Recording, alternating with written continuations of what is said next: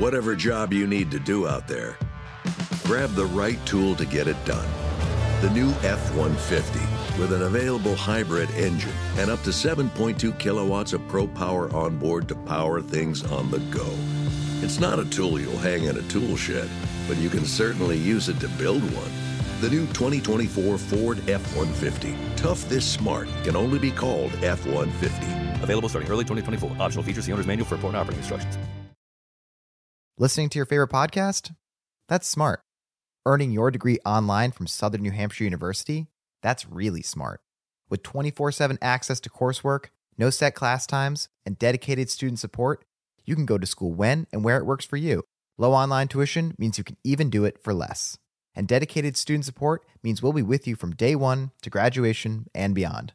Join a community of learners just like you. Go to snhu.edu today to start your free application.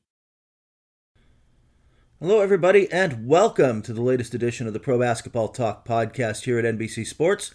I'm Kurt Helin, the managing editor of the NBA page at NBC, with you today. And a little bit of a deviation from our preseason package we've been doing a little of, talking about. Uh, and there's a lot more of this coming. What uh, what to expect this season? MVP predictions, our predictions for the season, and looking at uh, you know coaches on the hot seat and all of it. Today, we're actually taking a diversion to talk about uh, a coach not on the hot seat in Steve Kerr in Golden State. Scott Howard Cooper, one of my uh, favorite people from the NBA writing business, has, has finished a book on Kerr called Steve Kerr a Life uh, that delves into everything from his uh, very interesting and eclectic youth to his uh, college time at Arizona, his um, NBA career, which was, you know, is a solid. I mean, we think now of the five championships in the 15 years in the leagues, but that was not easy for him to stick around. He wasn't expected to. Um, and obviously, onto his coaching career. We're going to delve into all of it. It's a fascinating conversation and a fascinating book. And, uh, well, thank you for listening. And uh, we'll be back later this week, of course, with a lot more season previews. But for now, let's welcome in Scott Howard Cooper and talk a little Steve Kerr. How are you doing, Scott Howard Cooper? It's good to talk to you, man. Thanks, Kurt. Always good to connect. How are you? I, am doing well. I'm doing well, and we kind of bring you in at a fortuitous time. The Warriors are back in the news, kind of back on the the. We will get into this a little more. They're they're down the line, but they're coming. This is the season where there's a potential comeback for them. But Steve Kerr's kind of in the news right now as a guy who's a front runner for the Team USA coaching job with Gregg Popovich. I, I know Mark Stein had reported this, but you had actually talked about this like a month ago. I guess it's in the book. Yeah, that's certainly not new information by any means. It's in the book. We we talk about that a little bit. His path to becoming an assistant coach, uh, the, how the sort of behind the scenes on the selection process, and how things look coming out of the Olympics and moving forward. That whenever uh, it's time to name Gregg Popovich's successor. There's no question that Steve Kerr is the front runner. Uh, they like Jay Wright at USA Basketball. They like Jay Wright, the Villanova coach, an awful lot. But Steve has an advantage. He's got a really good relationship with Grant Hill. He's got the credibility with the players. He's got the experience. Uh, and I, I, every indication is that they're still going to go in the NBA direction, not the not the Jay Wright NCAA uh, direction. So at that point, it probably comes down to Kerr and uh, Spoelstra, and Steve wins easily. This is something that's that's been out there for a while. It's, it's discussed in the book, and I had it on Twitter, so it's it, it's something that I think is a pretty obvious selection when the time comes. Yeah, the only other NBA name I had heard is is Monty Williams was intriguing them, but the, you know he doesn't have the international assistant coaching experience that that Steve does. USA Basketball likes to put a premium on, on people who have been in the program for a while on loyalty, and that's that's with players as well as coaches, and that gives Steve uh, a big advantage over Monty, uh, over Spoelstra. Uh, you really have to search hard to come up with a reason that it wouldn't be Steve, and I don't, I, I can't find one. I, it would be a shocking development uh, unless he changes his mind for whatever reason uh, if it's not Steve. Uh, and it one thing that's been interesting in his coaching career, and you kind of touch on this a lot in the book, um, and it's something I tried to get Grant Hill to talk about a little last week and in a, in our podcast with him, but he, I don't want to say dodged it, but he lumped it in with other things, which is Steve Kerr brings to the table this. He gets along with players as a player, but he gets along with kind of everyone. He gets along with Draymond Green. He gets along, oh, I guess, with Kevin Durant, although well, that one maybe is a little more tenuous now. Um, but he gets along with a variety of players, and you kind of need somebody at USA Basketball who guys want to play for, who want to play with. He's he's kind of got to have that connection, and Kerr kind of brings that to the table. There's no question that it's a unique role. Um, players don't have to be there. It's not like their NBA season that if you don't get along with the coach, you got to put up with it. Um, as we've seen for many Olympic cycles now, world championship cycles, guys are just going to bail. Yeah. and if there's a coach there that has a bad reputation that people have had a lot of bad experiences with, I think you're going to that that's one of the things that USA Basketball is very conscious of is that there's got to be somebody that people want to give up part of their summer uh, to come play with, play for, and uh, Steve certainly fits that bill. He's one of the most popular people in the NBA of the last 25 or 30 years, and that's coaches, players, as a teammate for many years when he was a GM, uh, and obviously as a broadcaster. His personality is one of the best things that Steve has going for himself. So you finished the book uh, a while ago, actually. I'm like uh, we had kind of discussed off air. It, it, it's it's a book that like many things, kind of got tied up in COVID and pushed back a little bit.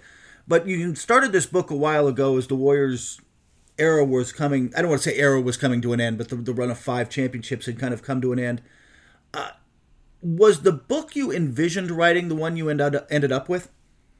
You mean at the very start, or once I switched to Steve Kerr? What was? Uh, yeah, I guess. Uh, how did this project come about then? Because because it, it is a little bit of a swerving path, not not a huge one, but a little bit.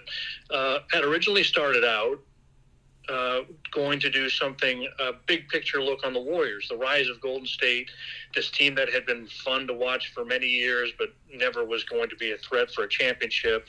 Uh, they'd become lottery regulars and, and, floundering in all sorts of different ways. And then all of a sudden, they're winning championships every year. And they put together the majority of a proposal and a, sample chapter and put things together on the ro- rise of the Warriors. And uh, it was just a matter of Golden State was going to beat Toronto in the finals and then we were my agent and I were going to go ahead and sell that book. Well, apparently Kawhi Leonard didn't like that idea, and the injury gods didn't like that idea because once the Raptors, in fact, beat the Warriors, not the way a lot of people envisioned, it would would, would have been the wrong time to try to sell something on the success of the Warriors right after they had lost in the finals. And uh, my agent encouraged me to look at Steve Kerr's story as a standalone. And at first, I was not thrilled with the idea, and he encouraged me. Said, "You know what? Just just write a, a few paragraphs. Sit down for a week and do some research. Dig into it a little bit." And he was 100% right. And in pretty short order, I went from thinking, "Yeah, okay, I'll do this," to "Okay, this is this is going to work. There's there's enough there." To I looked up suddenly and was telling myself, "I can't believe nobody has done this yet." uh, there's just so much there to his life, and that was really the selling point. It's not Steve Kerr, uh, the basketball coach and basketball player with a unique career path. It's that this guy had such a fascinating life that you can write a story and obviously include Michael Jordan and Phil Jackson and Gregg Popovich and Steph Curry, all of the expected. But you're in there talking about Kim Jong Un and Steve Kerr in the Oval Office with President Reagan and Vice President Bush. Uh, you, you, there's a direct connection to Yasser Arafat that's in there. 9/11, Pearl Harbor. Uh, it, it's a little bit of a Forrest Gump quality almost that uh, this this guy's life has been touched in so many different ways by unique happenings in the world that it goes well beyond a typical sports book, and that's one of the things that really appealed to me. Yeah, and that's one of the things that's interesting about reading this. You don't Dietz and Watson's been making meats and cheeses the right way since forever. What's that mean? It means never cutting corners, ever. It means cooking, not processing. It means our Virginia brand ham that's cooked to perfection, then twice baked to layer the flavors. It takes more time, but you can taste the difference. We come to work every day to do it the right way, even if it's the hard way. Because if it's not right for us, it's not right for you. Dietz and Watson, it's a family thing since 1939. Listening to your favorite podcast? That's smart. Earning your degree online from Southern New Hampshire University? That's really smart.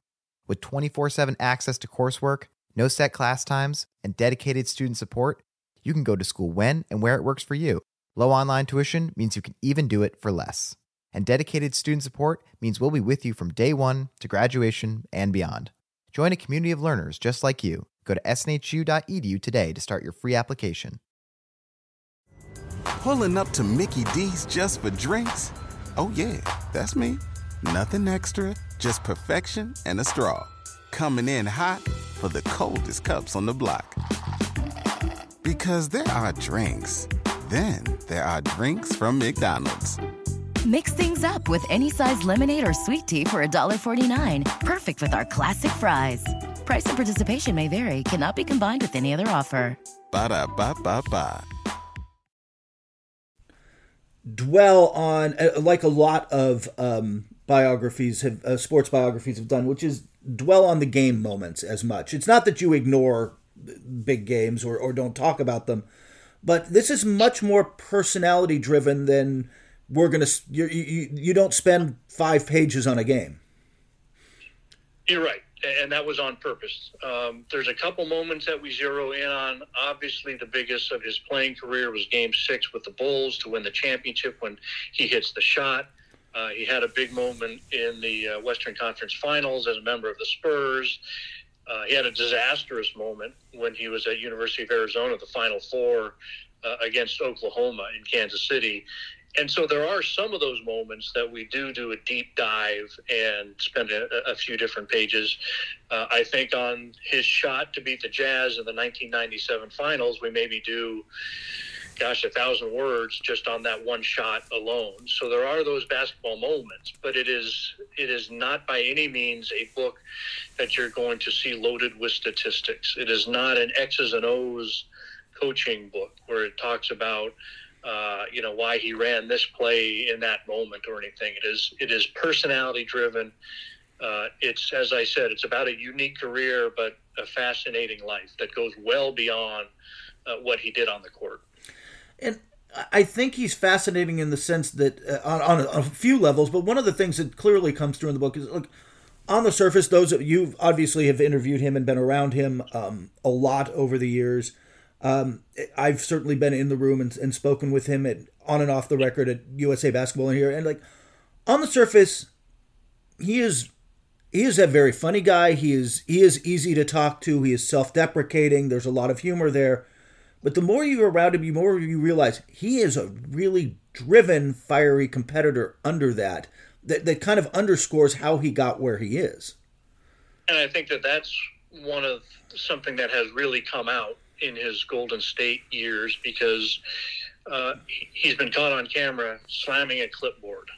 Yeah. You know, he will break things. He will get angry at people. And I think uh, most people didn't realize the, that about him for many years, probably most, if not all, of his playing career. He played 15 years, and I think, oh, yeah, you know, nice guy, funny, smart, works really hard.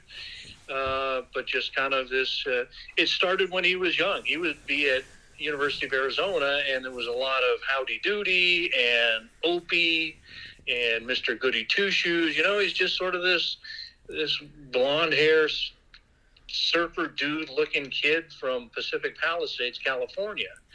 And nobody ever really saw that fire very often. Uh, we bring it out, I think, at different moments. There's some times where he got in a fight on the court. There's obviously the very famous run in he had with Michael Jordan uh, that ended that ended very badly for Steve on the uh, you know physically because he ended up with a black eye and Michael kicked his butt in about 10 seconds but worked out very well for Steve emotionally and career wise because he kind of earned Michael's respect that way in a way that never would have happened otherwise. He stood up to Michael Jordan, and that something that really scored points with Michael. So, yeah, he is much more intense than most people realize.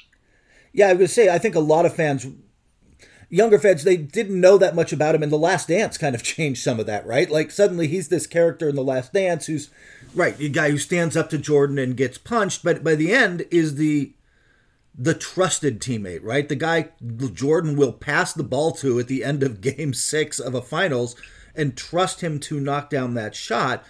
Uh that's a it's a long path to being that guy though for for kerr who's i mean if we're going to go back to this, he barely landed a scholarship out of college to a major. I mean, he ended up with Lute Olson and this powerhouse at Arizona, but barely.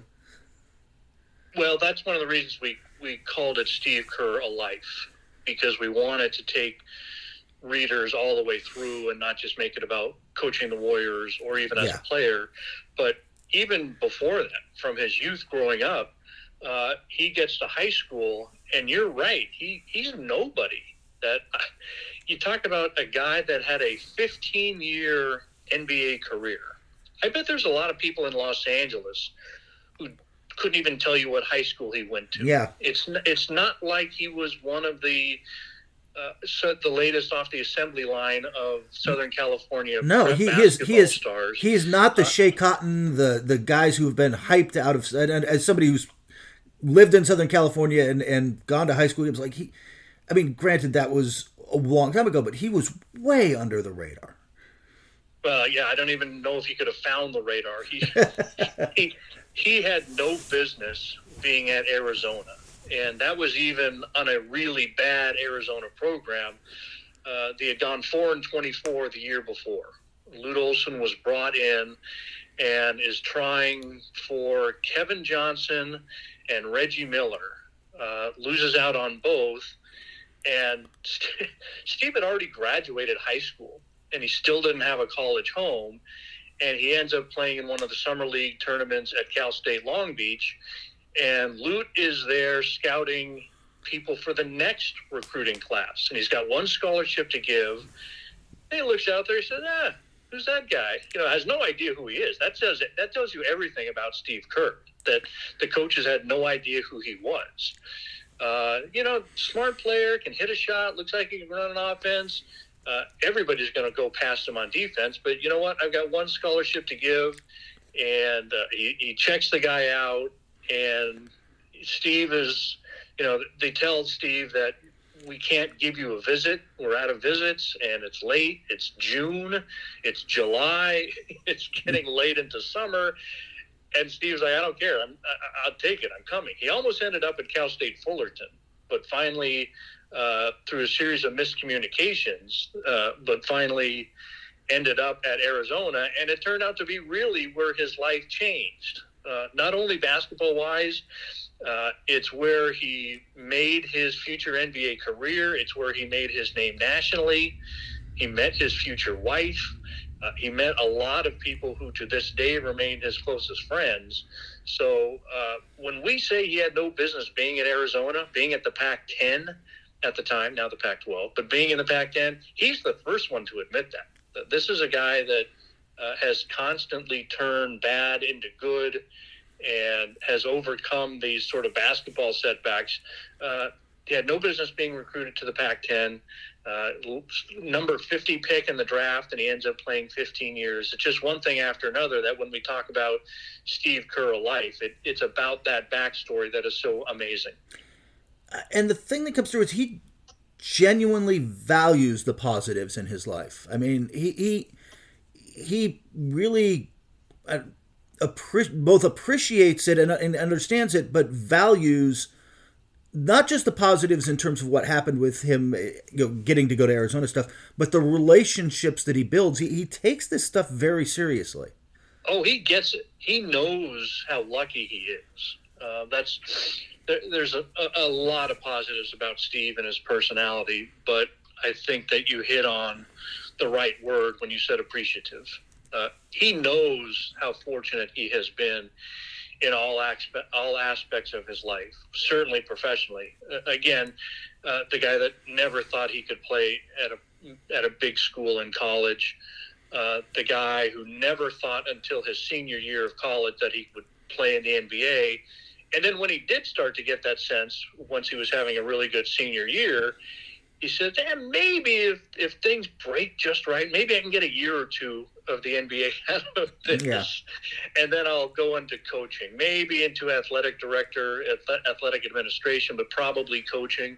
Uh, that was his career path was was to squeeze a year out of the NBA, and then ends up playing 15. And he gets it. Uh, this is not an ego run run amok where he was like, "I got this," and you know, people talk about you got to believe and everything. He didn't believe. His lack of confidence was a problem the entire time. I would also make the case that it, more than lack of confidence, it was the right amount of being realistic, uh, because he was not alone in thinking he couldn't play. there were plenty of college coaches that again didn't recognize him. Uh, he lived when he was at uh, going to Palisades High School. Uh, that's a what 10, 15 minute drive, depending on traffic, to UCLA. Yeah. And he he his dad was in the uh, political science department at UCLA for 20 years. He couldn't get the Bruins to let him on campus. They wouldn't even give him a visit uh, this guy that ends up playing 15 years in the NBA and lived practically down the street. Uh, so it, he's appreciative. He gets it. He knows that this thing has worked out a million times better than it had a right to. Uh, speaking of his father, that obviously is one of the big uh, turning points in his career. And I think something a few people do know about because it, it does come up when uh, through Steve Kerr's, you know, uh, if, even for casual fans, talking a little bit. His father, Dr. Malcolm Kerr, was at UCLA, but then took the job as president of the American University in Beirut, Beirut uh, and was assassinated while Kerr was at the University of Arizona. And I can't imagine how you overcome that and come back to playing basketball. It speaks to his resiliency because I think that I certainly share that that same feeling, and I think most other people would. He's a college freshman. Uh, it's January of 1984. He's been in town a few months. It's not like he knew people that well. He knew he got his buddies from the team and maybe some other people from from the dorm, but it's not like he had been in Tucson uh, as a junior or a senior. That he knew a lot of people there. He, it's not like he was someplace close to Los Angeles that he could that he could go home at night if he needed to. Again, he originally considered Cal State Fullerton uh, before going to Arizona, and so that would have been a different a different opportunity. You're you're you're much closer to your support base. As it turns out, he's in Tucson, and there's no family. Uh, his immediate family is either back east uh, in terms of his grandparents or aunts and uncles.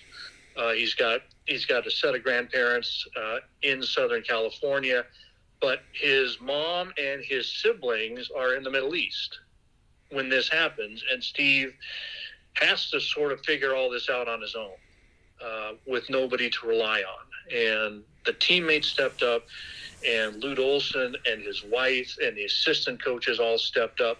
But still, he's a college freshman, far from home, and trying to figure out how to sort this through because he and his dad had a very good relationship. They were close. This was this was the loss of a parent and a friend at the same time. Uh, uh, somebody that he loved dearly and relied on. And the one thing he knew pretty quick was that he's going to stay with the team and not go to the Middle East for the services, to be with his family in the church. And Lute says, well, at least take some time. Just go somewhere, get away from basketball, take care of yourself. That matters, basketball doesn't. And Steve was adamant. He said, I need to be around basketball. I need to be around this team. I can't go someplace and just sit and stare at the walls for 24 hours a day, even if it is with my loving family. Uh, so he stayed. He stayed and played basketball. And two days later, turns in an amazing performance against Arizona State that people in Tucson are still talking about. There were so many great stories I had not heard about Steve um, through this, but the one that kind of stunned me was the senior year at Arizona State, where you know he's a senior guard at this point. Like you said, he's starting to be known around around a little bit, and rival Arizona State fans taunted him about the assassination of his father. And again, I think this you mentioned the word resilient. He bounces back. He drop. He's almost in tears, but he, he bounces back and drops. I think it was 22 on them. No, he was he was in tears. Yeah. He he. That's another thing about Steve is uh, what you see is what you get. He doesn't hide it. Um, he was in tears the night that when I talked about the first game back after losing his father uh, on the court before the game, he was in tears um, and doesn't care. Doesn't care that people can see this. Same thing. It's a senior year in Tempe at Arizona State this time. And it wasn't all the ASU fans. It was about, I think they said 12, maybe 15. It was a small group, but it's before the game. The team is not drawing well, so it's it's almost like an echo chamber. If somebody is yelling something on one side of the arena, people on the other side can hear it. So it's old Clipper And- games. Okay. I was going to say, and, and this is the definition of disgusting. um, that that these people are chanting PLO Ugh. and Beirut, and they're just yelling at Steve about the assassination of his father by terrorists, and it was just awful. And he drops the ball. He's, you know, pregame shooting, drops the ball, goes over to the bench, and is in tears and just sitting there. And some of his teammates are about ready to go up into the stands to take these people on. And thankfully, there were enough people there with a heart and soul beyond, you know, just fans, people who didn't know him, that would come by and give him a pat on the shoulder and, you know, this is not us. This is not, these are not our fans that, who we want to be. There were the, enough decent people there, but that, oh my God. What, Yeah. what a horrible night. Horrible. Uh, he had another rough situation since we're, while we're at Arizona. I mean, he had a knee injury that people bounce back from today, but back in 1986, he almost his a knee injury almost ended his career. it's the summer after his junior season. He's playing for Team USA in the World Championships in Spain. And he sort of gets caught in the air, twisting between can I make a pass to Charles Smith off to the side or should I take the shot? And gets caught in the air and lands awkwardly and blows out his knee. And that very night, before he'd even left the arena, before he'd gone taken a single x-ray, gone not even on the team bus, the doctor, the Team USA doctor says, Your career is probably over. oh my God. Oh my God. And this is a guy for whom basketball was much more than a sport or an opportunity or a college scholarship. Remember, he used basketball to try to get him through the loss of his father. That's how much basketball meant to him. And here he is after his junior year uh, being told that his career is probably over. And he's on the bus and he's in tears. And uh, he goes back to his hotel room and is on the phone with his mom in Los Angeles. He's in Madrid, calling his mom in Los Angeles in tears. My career is probably over. This is horrible and everything. Uh, that's how bad it was. Um, but this was uh, this was also one of the great Steve Kerr moments. Uh, he there's a knock on the door. Uh, he had already told the reporters what room he's in. Come on by and see me. He knew that two guys had come from all the way from Tucson to go to Europe to cover this because that's how big a deal it was in Arizona with Lute Olson as the coach and Sean Elliott and Steve Kerr on the team. He sees them on the bus and said, I know you need to talk to me. Come to my room. it's one of the worst nights of my life, but sure, come to my room. And so one of the guys is in the room as Steve is on the phone with his mom in tears, talking about how his career is probably over. And in the strange twist that becomes sort of one of the Steve Kerr trademarks, uh, this horrible moment turns into one of the best things to ever happen to him because he redshirts what would have been his senior year, comes back a year later, and the team is much better. Sean Elliott is a year older, and he's a machine. He's just Yes. a dominant force. Uh, the Wildcats are much better. Steve is a year older and he's stronger. His legs are in better shape than ever because he had focused on those in the rehab. Uh, the opposite of a setback, it made him a better shooter because it forced him to uh, to develop his legs. The three point shot was in place by that season, and he ends up being one of the best players on the best team in the country and turning into an NBA draft pick. And the case can be made that none of that would have happened if he didn't blow his knee out. I will say this, and it dates me a little bit age wise, but one of my favorite chants ever, and one of the, I think, just one of those classic college basketball moments is the Steve Kerr chant in Tucson when he would hit threes. And, it's it's great. It's fantastic. And I don't know if there, I I didn't even look before I spoke to you if there's YouTube clips of this out there or um, not. But I mean, if as I remember it, the announcer would would you know three point or whatever Steve Kerr, and the whole crowd would yell Steve Kerr. It was amazing it became one of the great traditions in college basketball because it would sort of get drawn out a little bit.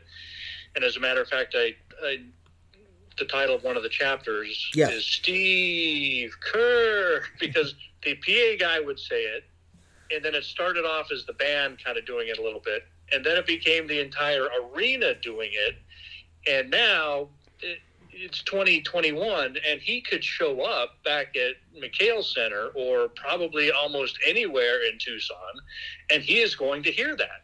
He he returned to Tucson to give the commencement address uh, after he retired from the NBA and you know what he heard Steve Kerr and that is something that has stayed with him and it's awesome. It's just one of those great atmosphere uh, one of those great settings of college sports.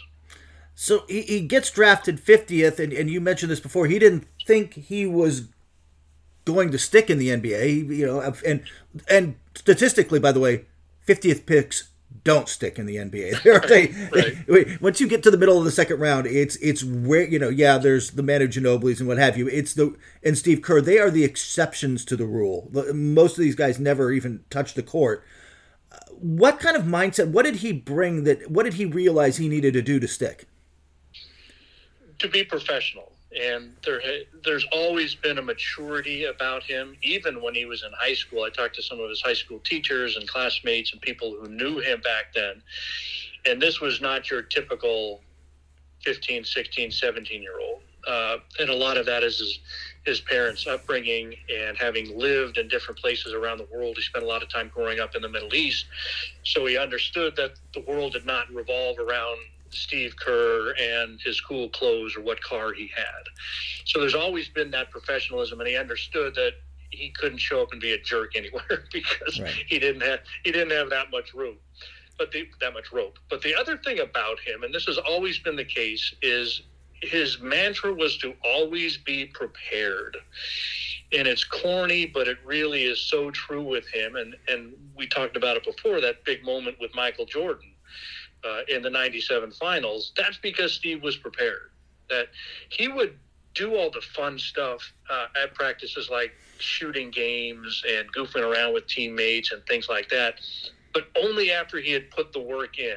He may not have played for two weeks in a row, but he's not only out there getting an extra shooting, he's taking the shots that he would have an opportunity to take during the games. You know, you see a lot of guys out there during pregame warmups or after practices, and they're trying their half-court hook shots or, or these these goofy, uh, you know, pass off the off the backboard to themselves kind of thing. Steve was 20 footer from the left side, 18 footer from the right side, free throws, everything that you would think that he would get during the games. Preparation was a huge part of it, of his mindset, and that's a huge reason he stuck around. He gets drafted to Phoenix, and, and I think when we talk about the Steve, the influences on Steve Kerr as a coach, we always talk about Lute Olson at, at Arizona, and obviously Phil Jackson and Gregg Popovich. He spent a year under uh, legendary coach Cotton Fitzsimmons in Phoenix on a, a what was a team that made the Western Conference Finals in Phoenix. Uh, he was barely playing, but uh, uh Kerr is on that team. Uh, and you talk in the book, he took stuff away from Cotton. He loved Cotton. He only had one year with him, but you're right. The, all the attention goes to Phil and to Pop and to Lute.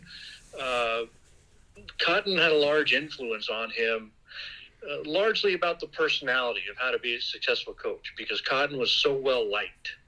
And it's not just because uh, he, he knew how to coach, that team won.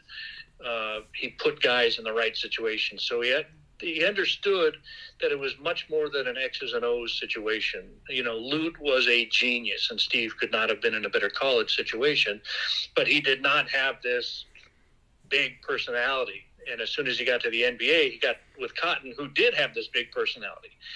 And Steve took from that a lot of uh, what it takes in terms of atmosphere and the mood you want to set uh, to keep your players loose, to make sure you're having fun during this long, long season or some five game road trip through snowy conditions or something that there's you got to have fun. You got to connect with people. It was a lot about personality. Uh, and then another guy from there he goes to uh, to cleveland. And again lenny wilkens is not mentioned a lot in the steve kerr story arc but again a different personality uh, than Cotton, much more of the the Lute Olson type, where he's smart and but he's understated. Lenny is does not have that big personality, but he's respected like few others. Um, and Lenny had a profound impact on him as well. Um, yeah, obviously, you know, like you said, he ends up with the Bulls, and that becomes, and then eventually the Spurs, and that becomes legendary. He comes out of the NBA after 15 years, and I don't get the impression he thought he was going to be a coach. That was not kind of where he pictured his career heading. In fact, he was broadcasting. Yeah, I think for a long time he thought I'm going to I'm going to be the, one of the guys who succeeds Lute. yeah, maybe, maybe, not eventually. Uh, I, I think he loved the college game so much and sort of how it felt and everything, and sort of for had thought I can see coaching in my future, but not for a long time. Uh, he had spent, he had had three kids. Uh, he had a wonderful family situation when he was growing up and wanted to provide the same thing for his family. He had, as I said, met his wife when he was in college and had his three kids, and he didn't want to be away constantly as he knew he would have to be. He had done that as a player and didn't want to go into that as a coach. And there were people that had interest in him uh, as a coach right away. It, it's amazing how his life had changed because the guy that couldn't beg a college scholarship, couldn't hmm. almost couldn't beg an NBA being drafted by the NBA. By the time he leaves the NBA, uh, within a couple years, there's people that are interested in him as a coach and or as a general manager and it's pretty remarkable. But he he held it off. He was adamant about it. He said, "I'm not going to get into a situation where I'm going to be gone from my family uh, on all those long road trips all the time." He understood what it took to be a good coach, and he didn't want to. He was honest with himself. He said, "I don't want to put in that time right now," and so he he kind of took a job in the NBA Barcalounger. He became a broadcaster. yeah. Uh, he eventually does become a GM, and I think that that's one of the other interesting parts of the book. You don't really pull punches. He was he struggled in that role, and it, for people who don't remember, he was coming in closer to the end of the seven seconds or less era. They'd had some success. They hadn't been able, able to get over the hump. Kerr is the guy who brought in Shaquille O'Neal, which I think a lot of us at the time went, "Really? Uh, you're doing what?" But he struggled in that role, and you don't really pull a lot of punches there. It was a difficult role for him. Uh, it's not one he really wanted. I think he felt guilted into it uh, by the owner. He had been uh, Robert Sarver bought the team after Steve Kerr gave Sarver an introduction to David Stern. And that sort of set the wheels in motion of Sarver eventually buying the team. And Sarver, in an act of gratitude, basically gifted Steve Kerr, I think it was one percent or one point five percent of the team as sort of a as sort of a thank you, and makes him an advisor or gives him some nifty title about special assistant to the owner or something like that. Uh, but Steve really isn't doing much in the basketball side. He's at that point he's sort of vice president of shaking hands or yeah. making an appearance in Tucson if they're trying to promote an exhibition game down there or something. Um, didn't want to do it. Basically got guilted into it because Sarver had given him uh, free money of, of the ownership share and ends up doing it and likes some parts, but really reminded him most of all on why he wanted to be a coach. That the coach you're, you're in that huddle, and Steve wants to be in the huddle, in the locker room, on the bus, bantering with guys after a practice, or in the locker room celebrating after a two point win on the road or something. And as a GM, you're spending so much time in Iowa City and Tuscaloosa and College Station and all these places doing scouting and you're not around the team that much. And even when you're in, uh, even when you're in Phoenix and the Suns are in Phoenix, you're up in your office talking to cranky agents and talking to other GMs trying to make trades. And so there was always to Steve that even though he was a member of the Suns, he wasn't a member of the Suns the way he wanted to be. And it, it, it was not a good fit, and that's something that he came to admit. So he eventually takes the job with the Warriors. Um, there was a lot of there was a lot of controversy around that, even within the team. Remember, for people who don't remember, uh, Mark Jackson had been the coach, and by the way, did a pretty good job. Like, got them to play defense, something Kerr credited them with later. I mean, there were, I don't know if we want to go down that road, there were real concerns between ownership and, and Mark Jackson on, on a number of fronts, and uh, it gets mis- misrepresented at times.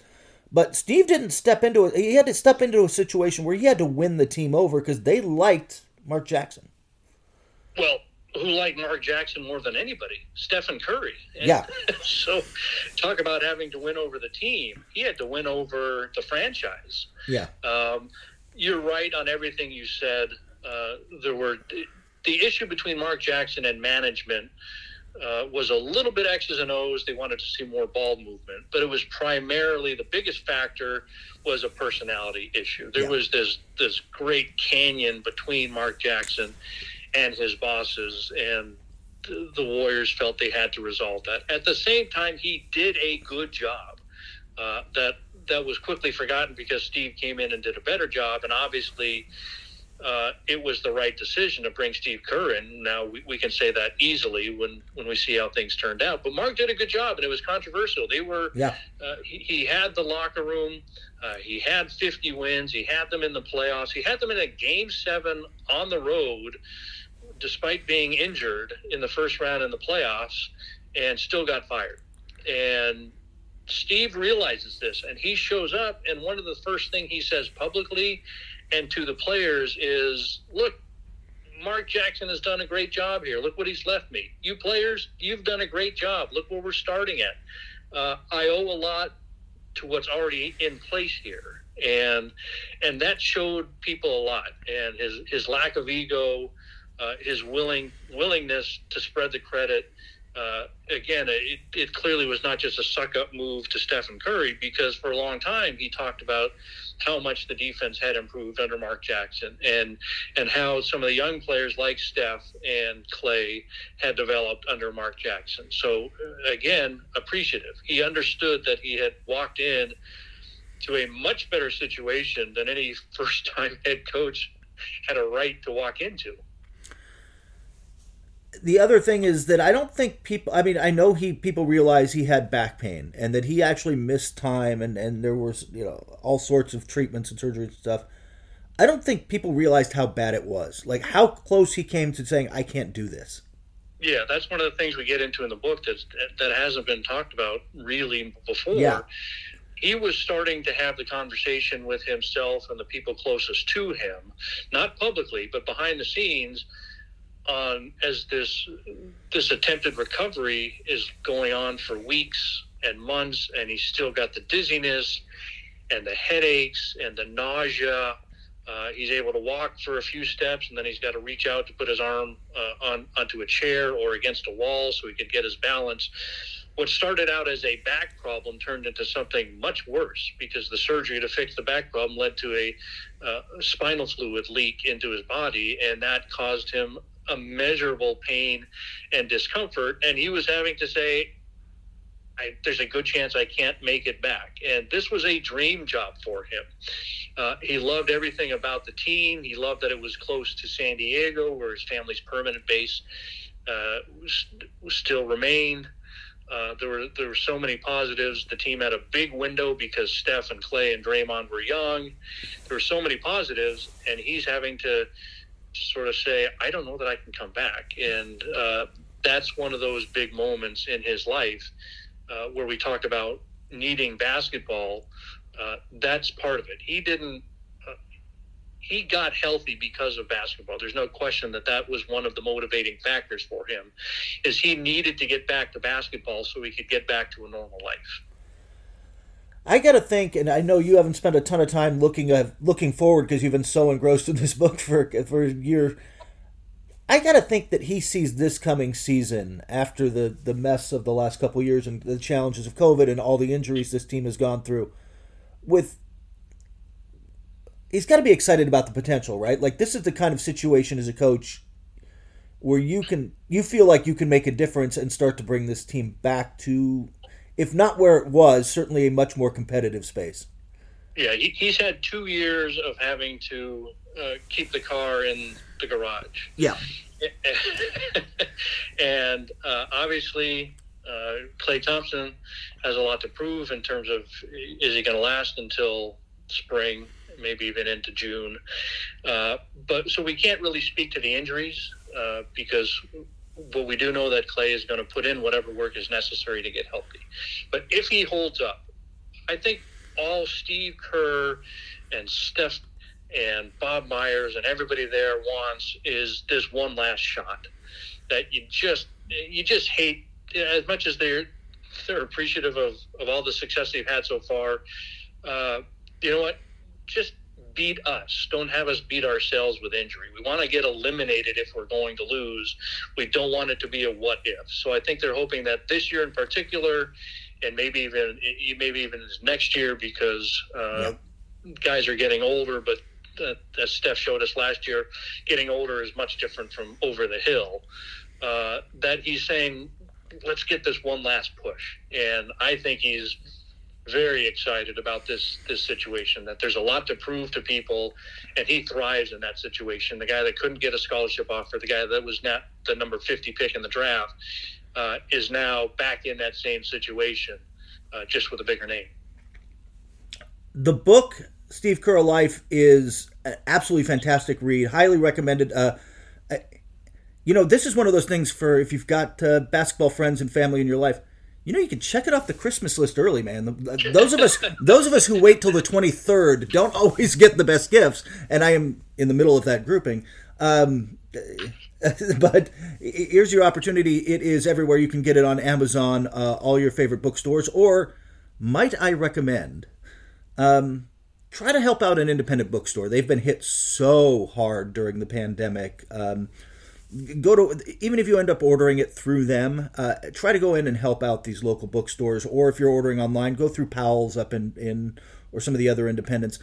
Um, not that jeff bezos doesn't need more of your money for his rocket ships but you know there are independent bookstores out there uh, that they could use the help. I i, I hope you I, I think you know i think there's going to be a little more talk about this book as as as you move into a season with steve kerr a little more in the spotlight well, I hope so. That's certainly uh, that's certainly um, one of the one of the hopes that we have. It came out at an awkward time after the Warriors had been eliminated, but that's just the schedule that the COVID circumstances had forced on us for various reasons.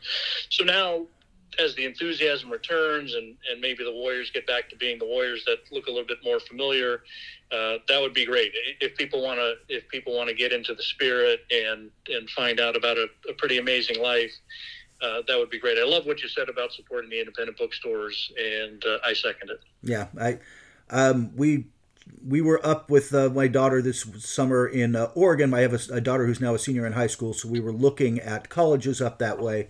Um, uh, she was very excited suddenly about Reed. I'm like, oh, it's hard to get into and expensive, so great, that'll go well. But um, we also, t- well, you know, we were in Portland. We toured the University of Oregon and Oregon State, and, and she's applying to some school, other schools up there too. Um, but we spent more money at Powell's than I think any one singular place on that whole trip. We, I'm like, good. Not only that, we're, we're all going to be over 50 pounds with our bags on the way back because now we've got to add a uh, we we brought so many books back. So uh, it, yes, but do try to help out the independents. Scott, thank you for doing this, man, and it was it's good catching up with you. Uh, I've enjoyed your conversation and uh, appreciate it. It was a fun talk, but most of all, I'm, I'm so appreciative of your friendship through the years. I've learned a lot from you. One of the one of the smart political, one of the smart uh, NBA minds out there. So this has been great. I had a lot of fun, and thanks for everything. I, I look forward to Scott. Hopefully, uh, we'll be able to see each other on the road again soon. And uh, I, I, I know some places um, that serve beer. I, I will be happy to. I'll buy you one, buddy. I, would love to see you again. I look forward to it. All right. Thank you, everybody, for listening. We will be back uh, later this week with another Pro Basketball Talk podcast here at NBC Sports. Listening to your favorite podcast? That's smart. Earning your degree online from Southern New Hampshire University? That's really smart. With 24 7 access to coursework, no set class times, and dedicated student support, you can go to school when and where it works for you. Low online tuition means you can even do it for less. And dedicated student support means we'll be with you from day one to graduation and beyond. Join a community of learners just like you. Go to snhu.edu today to start your free application. Pulling up to Mickey D's just for drinks? Oh, yeah, that's me. Nothing extra, just perfection and a straw. Coming in hot for the coldest cups on the block. Because there are drinks, then there are drinks from McDonald's. Mix things up with any size lemonade or sweet tea for $1.49. Perfect with our classic fries. Price and participation may vary, cannot be combined with any other offer. Ba da ba ba ba.